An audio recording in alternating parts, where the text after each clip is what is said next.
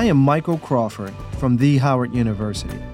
I am also the founder and executive director of Howard University's 1867 Health Innovations Project, where we are looking for innovative solutions to address long standing health challenges. This is 21st Century Health. Most people in the healthcare sector agree that digital health is a positive development. And when it is used correctly, it could improve health outcomes.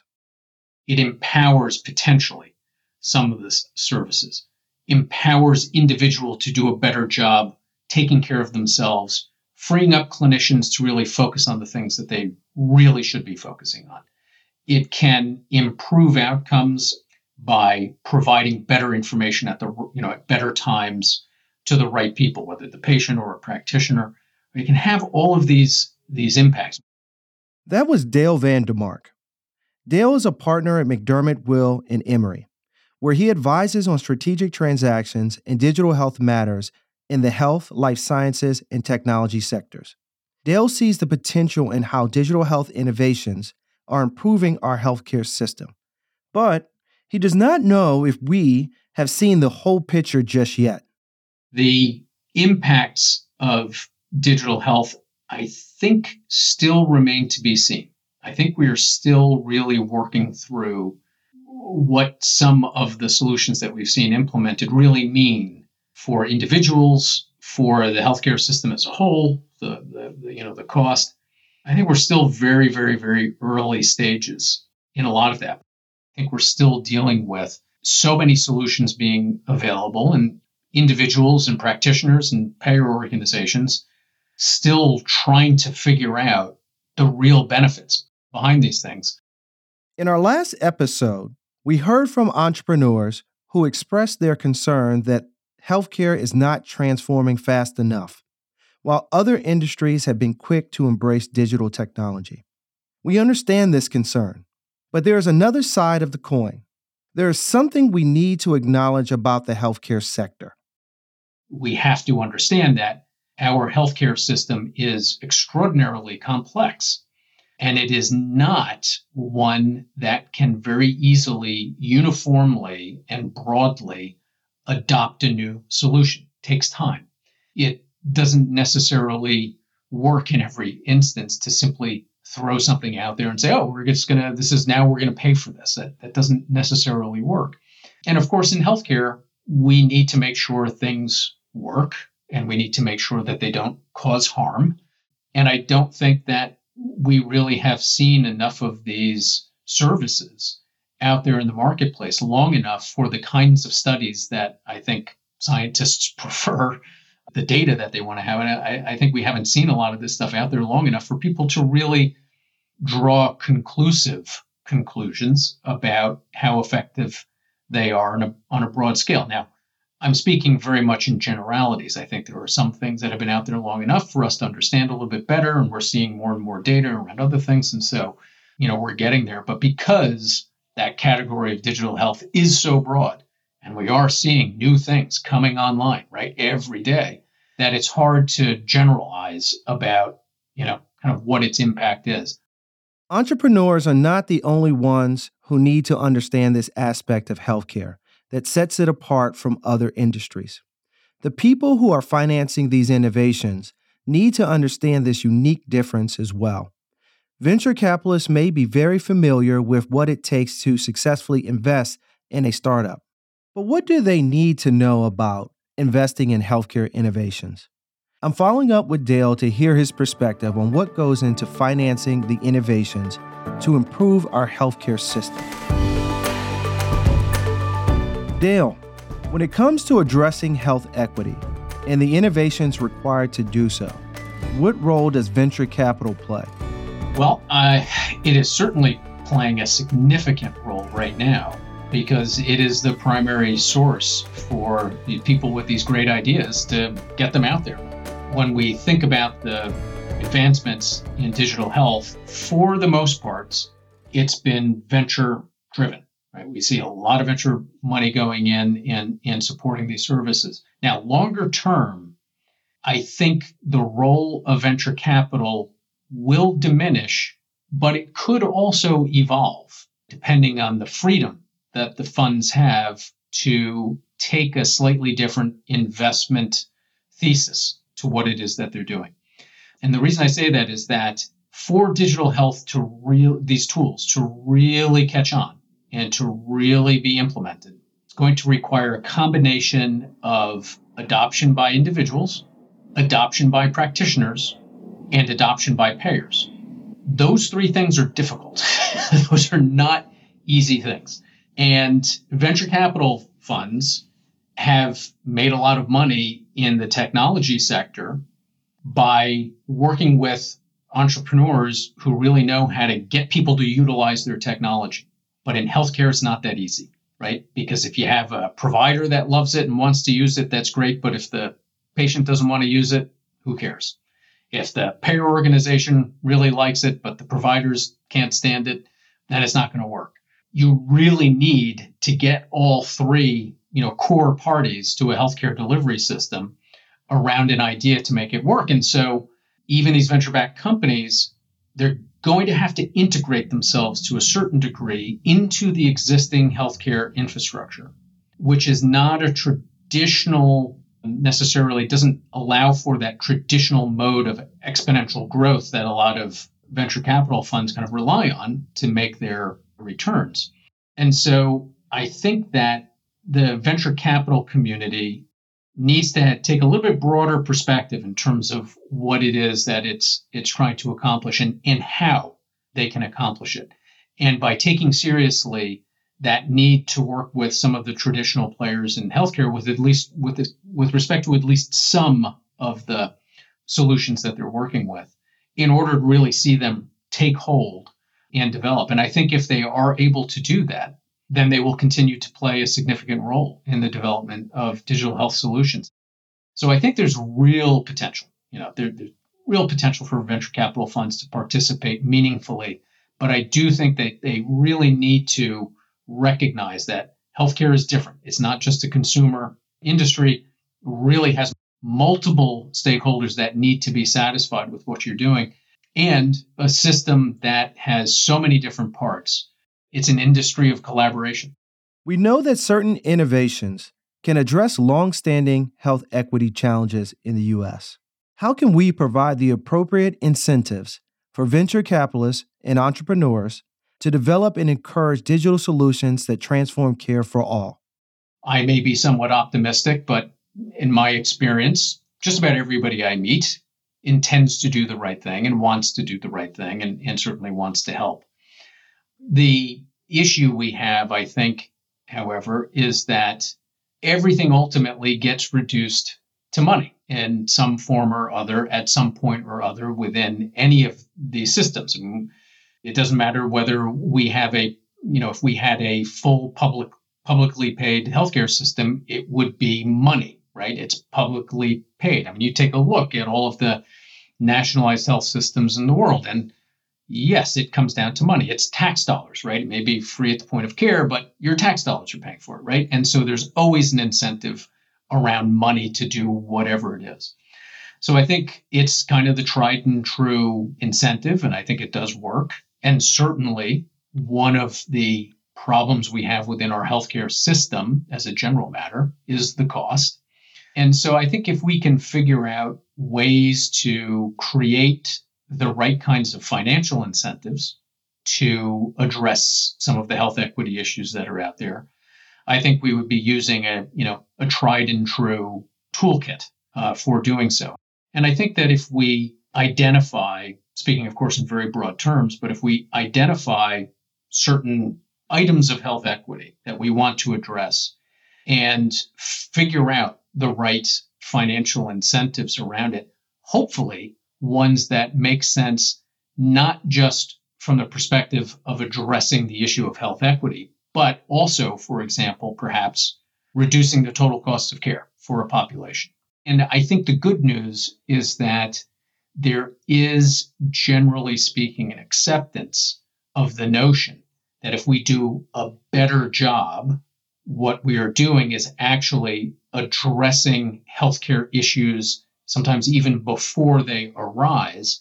And if we acknowledge that from an efficiency standpoint, which we tend to do, then we can more easily adopt methodologies that are going to specifically add in a health equity component to it, right? Because you can say, hey, look, if you address this this health equity issue that we're focused on, it's going to make you more successful in your ACO, right?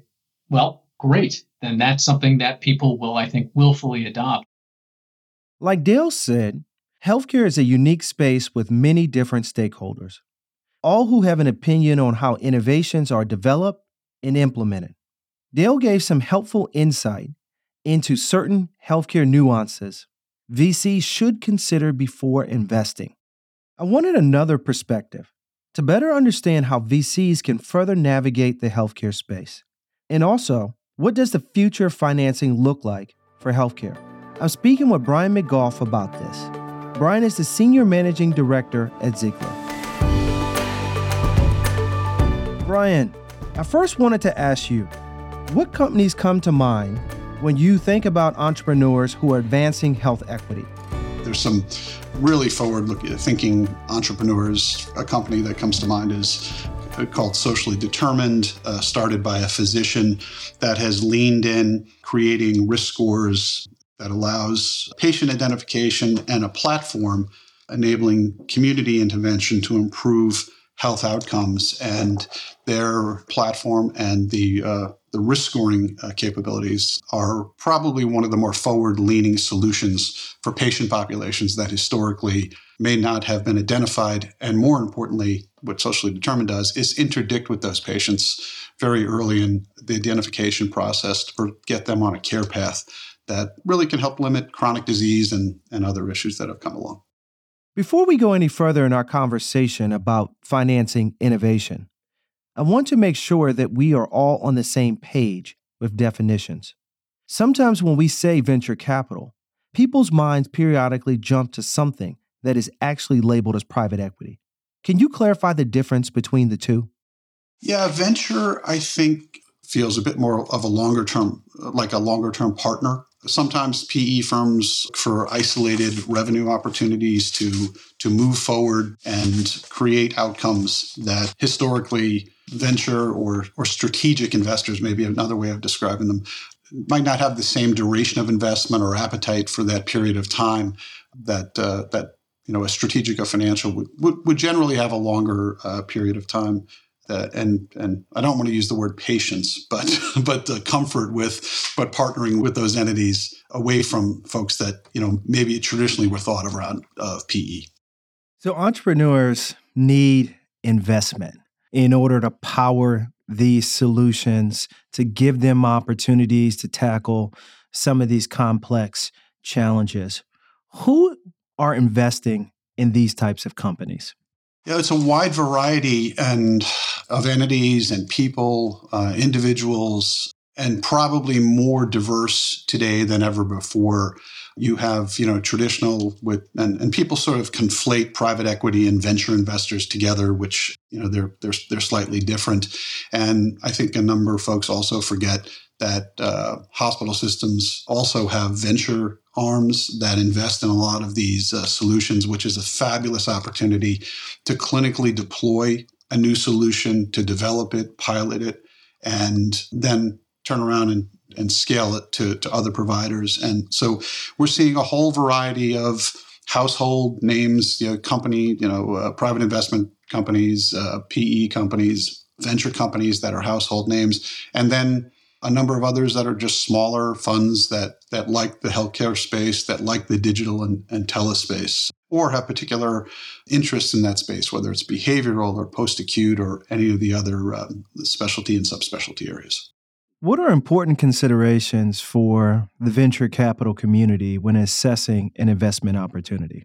Mission alignment. I think, you know, venture investors are looking for solutions, solutions that might be scalable, solutions that might be be able to be deployed in markets that maybe historically they weren't. And do you have in the healthcare space particularly, do you have some harmony between the clinical side of maybe your partnerships and and the folks that are developing these solutions along with you know the leadership from from the venture investors and maybe even uh, the, the healthcare providers uh, so creating like a, a, a triad of the investment arms with the innovation teams and some of the other clinical leadership is a magic formula that allows for different kinds of outcomes. Building on that response, how should entrepreneurs position themselves in response to what VCs are, are saying and evaluating regarding investment opportunities? You know, a wide swath of partners, of potential partners, is a great swath of, of potential partners. And I think the getting out to know and networking with folks who understand your initiative, understand your solution that will help you carry the gospel around to other, particularly providers, in, if it's in the healthcare space, depending on what vertical it is. And I would say just becoming, you know, very nimble and knowledgeable about what partners are looking for and the mission mindset that you might have and and making sure it aligns with the potential partners that you that you talk with and uh, the smarter entrepreneurs i know are really good at getting to a quick no because the partnership is not uh, something they want to pursue or it becomes clear that the folks on the other side are just not positioned to move forward with them i'm curious what the future of financing looks like for healthcare innovations what form of financing do you see playing a bigger role in advancing health equity? The collaborations that are unfolding coming out of ESG initiatives, which is a very broad term for a, a, number of folks and means a variety of things, particularly on the equity side and actually on the governance side, as we're finding out. But on the equity side, it takes a, it means a broad swath of things to people. So uh, folks that have a mission that's focused on equity investing in all of its forms are a, probably a new cohort to the universe of potential investors in some of these early stage tech enabled solutions that are driving so much change in healthcare. And then I think I've mentioned it a couple of times on this call just because we bump into them so frequently. The mission driven organizations, whether they're universities or healthcare systems, that are investing to create and foster health equity outcomes in the communities they, they work and live in. What new innovations are occurring in venture capital and private equity to advance health equity and impact, and how might they transform healthcare? Yeah, I think this is one of the most exciting parts of the market environment that we're in now.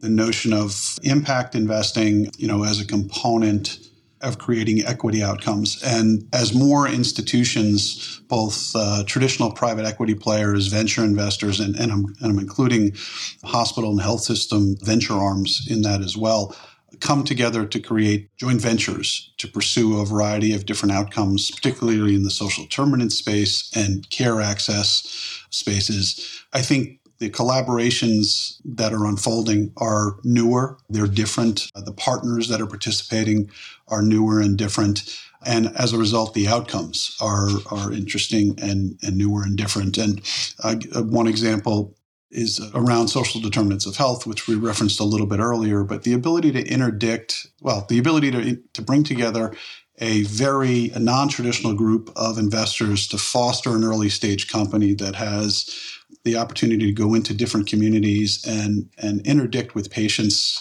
that have, you know, episodic or chronic health and, and, and disease issues and do it in a way that allows for uh, patients to be cared for, uh, maybe in a non traditional setting, maybe at home, and then monitored for the issues that they've been challenged with, is a spectacular set of outcomes that have conjoined together because of, of some of the more interesting collaborations and joint ventures and partnerships. And, and the success of those outcomes is really around identifying the right partners and joint venture partners or collaborators to work with who's interested in, in these kinds of outcomes.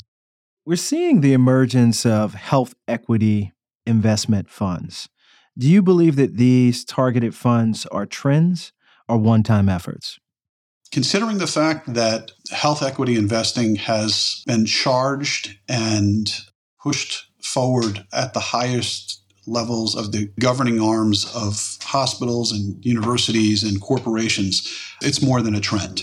And to the extent that um, there'll probably be some delineation within health equity and probably a number of subsets that that fall out to you know around things like social determinants and and care at home and and a number of the some of the things that we've talked about today. But uh, if you think about the governing boards of corporations, universities, hospitals, private equity arms uh, of all kinds, and private investors of all kinds, it's more than a topic. It's become part of their governing uh, apparatus and and their day to day discussion. So uh, that's a boat that is going to continue to row downstream with a lot of momentum. The healthcare innovations venture space is evolving fast, and we are just scratching the surface. But as we've learned from the entrepreneurs, health equity must be our through line in what we invest in and how we go about doing it. Because, as we have heard again and again, we all have a role to play in providing high quality care for all communities. In future episodes, we will be going more in depth with VCs and entrepreneurs about the current trends we are seeing in the digital health innovation space and how we can respond to them. Until then, thanks for listening to this episode of 21st Century Health. Subscribe now on Apple Podcasts, Spotify, or wherever you listen to great podcasts.